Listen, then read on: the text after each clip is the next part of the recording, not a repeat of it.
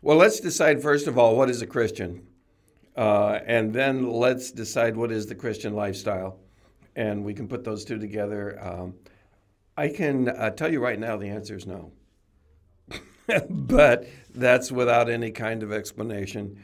Um, what is a Christian? A Christian is any person, and a person, by the way, well, let me back up. Any person who has decided that Jesus is who he says he is and desires to receive his forgiveness for rebellion against God's will. Okay, any person, now a person is any being who has mind, emotions, and spirit. That's definition in the Bible. Jesus himself is a person, God is a person. You and I are persons any person who has decided, and that's a spiritual decision to become a Christian. It's not a cognitive decision. The spirit we have, we have uh, because we are created in God's image, is um, is mindful, has a mind of its own, and probably always. I don't know this for sure. Certainly, often tells our brain and our mind what's going on with itself. But the decision to um, spiritually accept Christ as um, as our Savior is a spiritual decision. So when that decision is made, uh, that Jesus is who He says He is, and He says He is God. He says He is eternal God. Uh, I'm not going into the theology of all that and the biblical support for that statement, but it's there. And that person desires to receive forgiveness for the rebellion against God's will. Everybody has rebelled against God's expressed will and the will that they believe God has expressed, whether He has or not. It really doesn't matter if the rebellion is there, the rebellion is that which requires forgiveness. Um, that's why the Bible, just as an aside, says um, if it's a sin for you, it's a sin. So if I think I'm rebelling against God's will, then I am rebelling against God's will.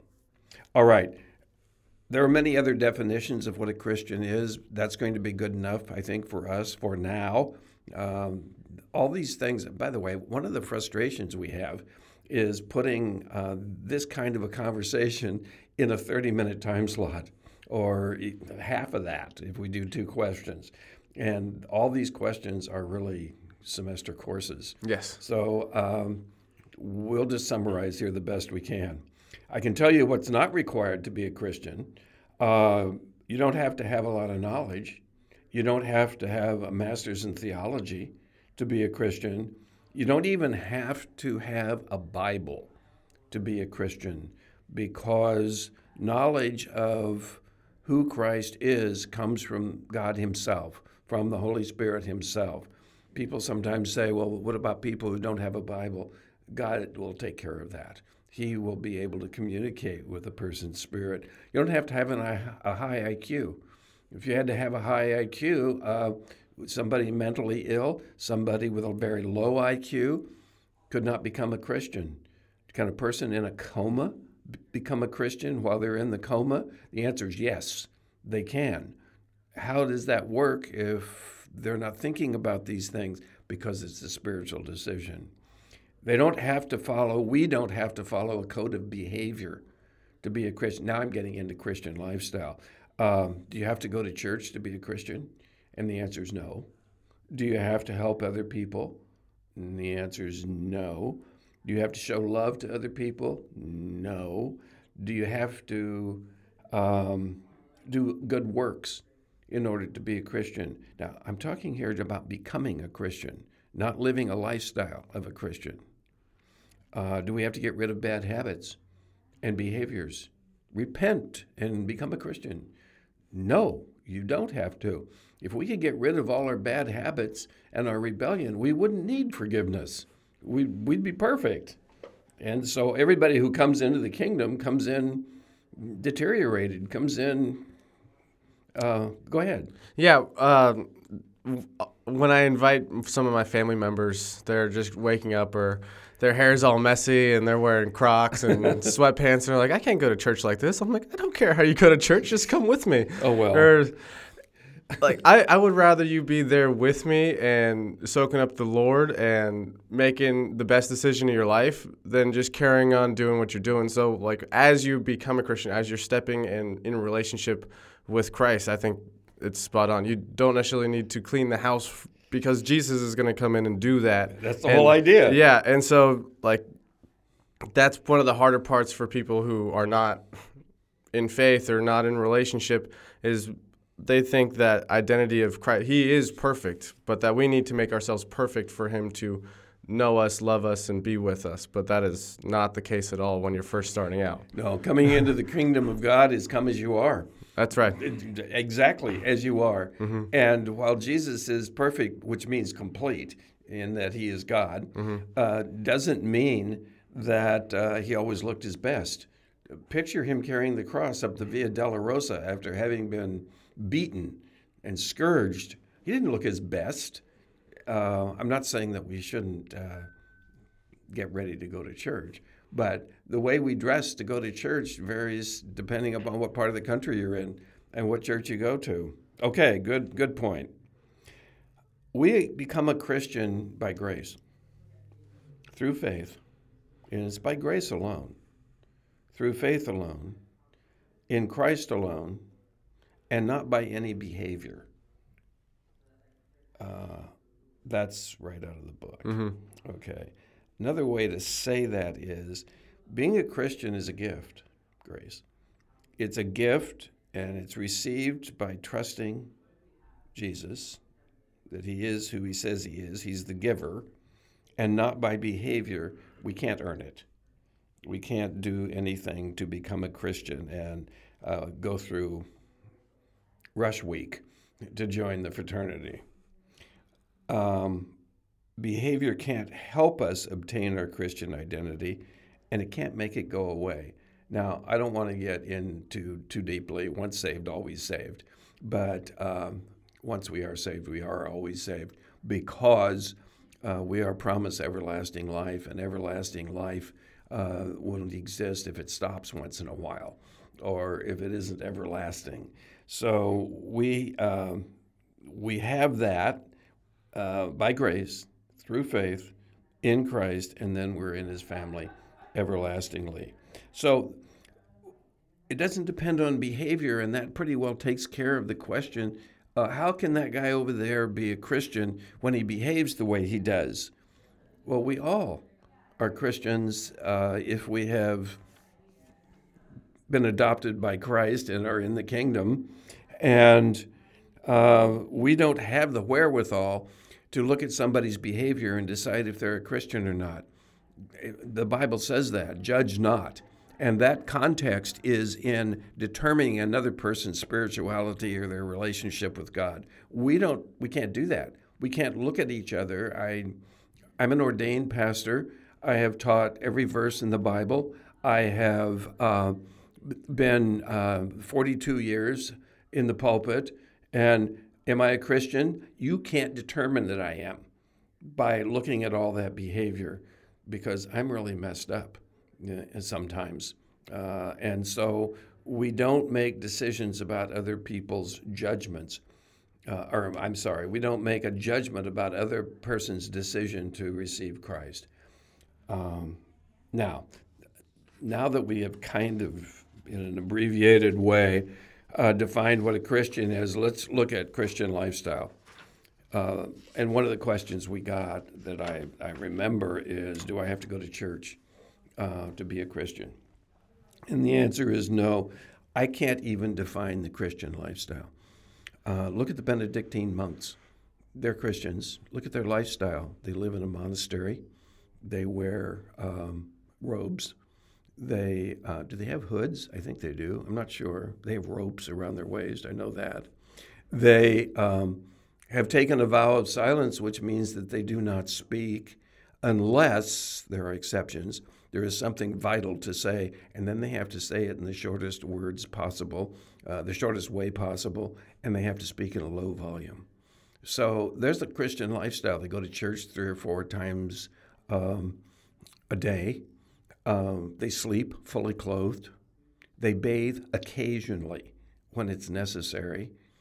Benedictine monks. There's the Christian lifestyle.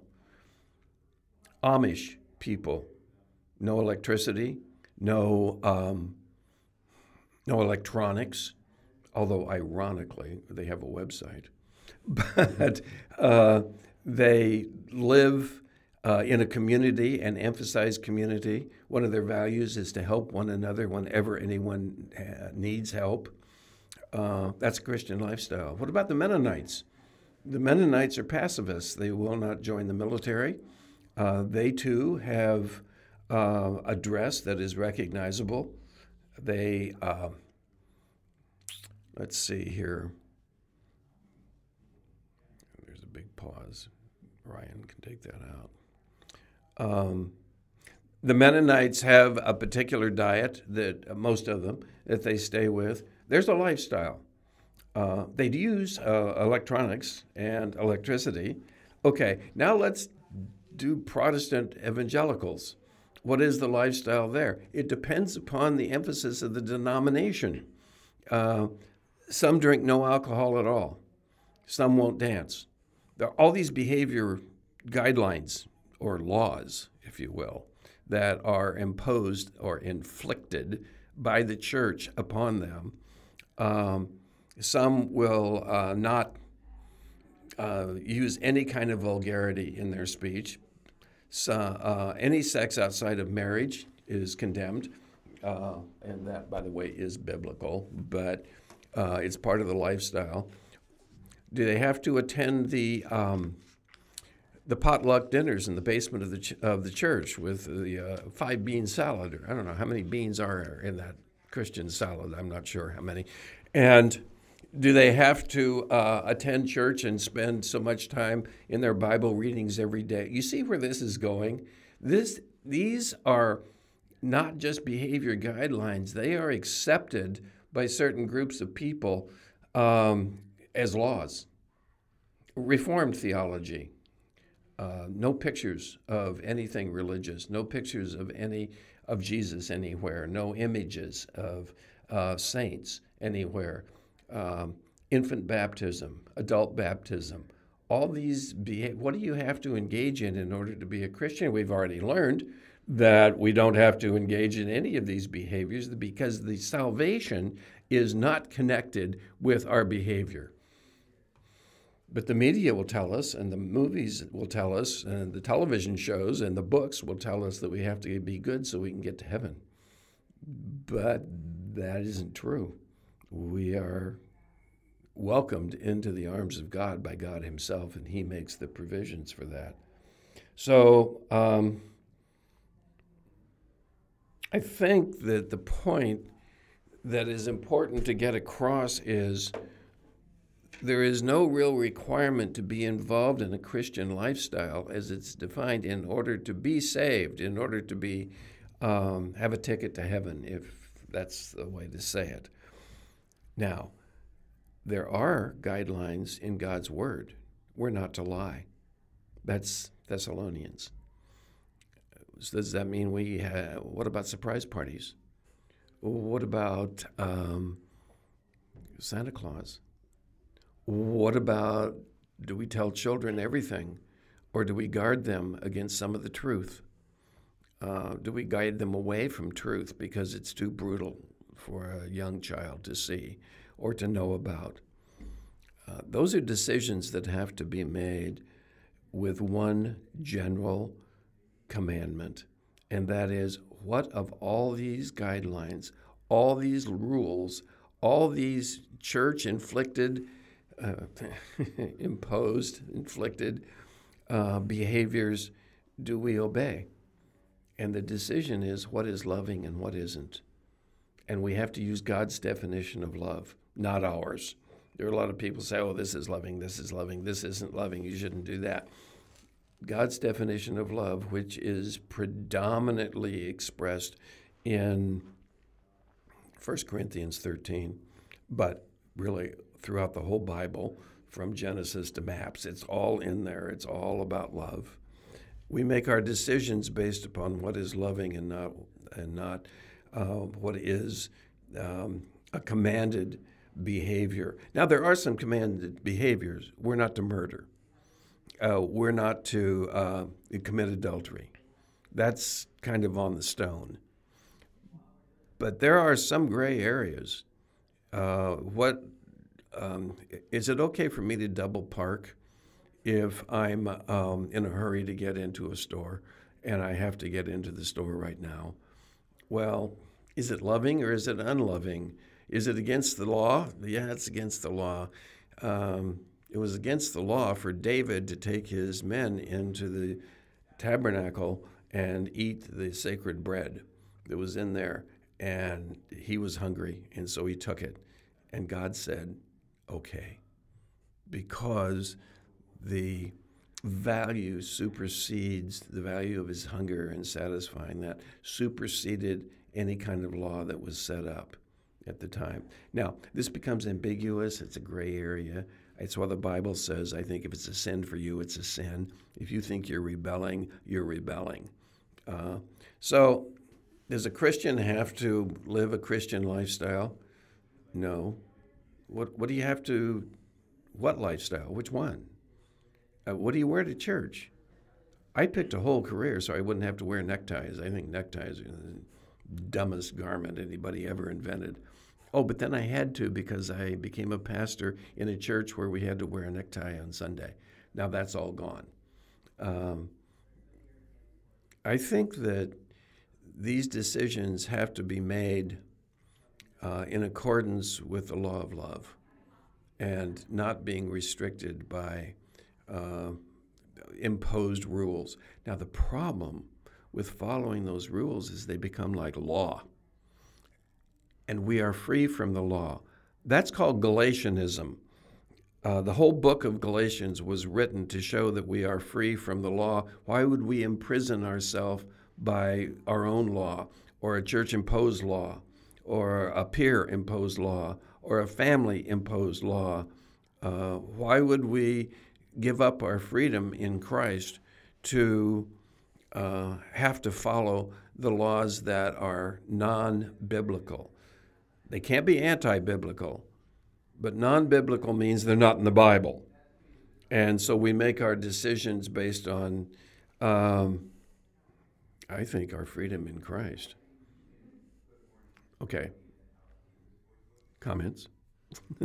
yes, lots. As Lots. you said, it was a it's a semester course to unpack. So It is. maybe an idea that we take forward is is working a mini series on what it is to um, be a Christian and live out a Christian lifestyle. I know there's denominations and peoples and sects of what it is that the the Christian umbrella is and, and how they behave, but just when we're dealing with biblical truths, what are some things that we would need to um, hold on tighter than looser, or some things that we can like, oh hey, we're walking into this church and it's it's not necessarily a church.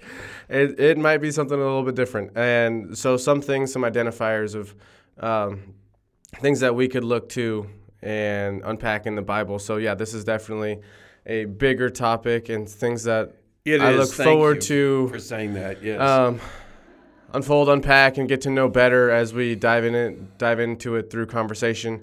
One thing you had mentioned was Santa Claus. We are airing this during Santa Claus time. It is um, December right now as we are airing, and something in my family. Uh, my wife had got me a Christmas present. It it happens. She did, even though I said It I didn't want anything. I told her I didn't want anything, and so she told my daughter Mila. She told her like, "Hey, this is what we got, Dad. Now you can't tell him." Like, and then Mila comes as soon as I get home. She's like, "We have a surprise for you," and but I can't tell you. And then like the whole idea of Santa Claus. Some of the kids say, "Do if I do Santa Claus in the classroom?" Or they ask me in the classroom if I do Santa Claus, and I in our family we don't. It's our choice. Um, and What kind do you of do? Santa, you dress up or dress up. We don't we don't like say Santa got you gifts. We don't take them to Santa for pictures. Okay, We, don't do the whole reindeer thing. Okay. Um, Santa is there. Like we just tell them it's a fictional character, but we don't necessarily put all of the the weight of Christmas onto Santa Claus.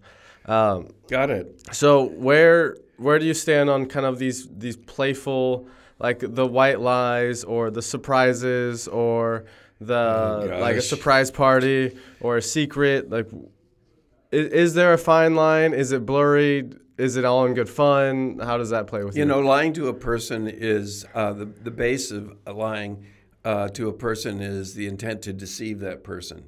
To withhold information from a person can be a lie of omission, but a surprise party and you don't tell somebody where you're going, I wouldn't consider that an attempt to deceive them. It's just withholding information from them. I, there are legalists who will absolutely not uh, say anything that is not factual to somebody.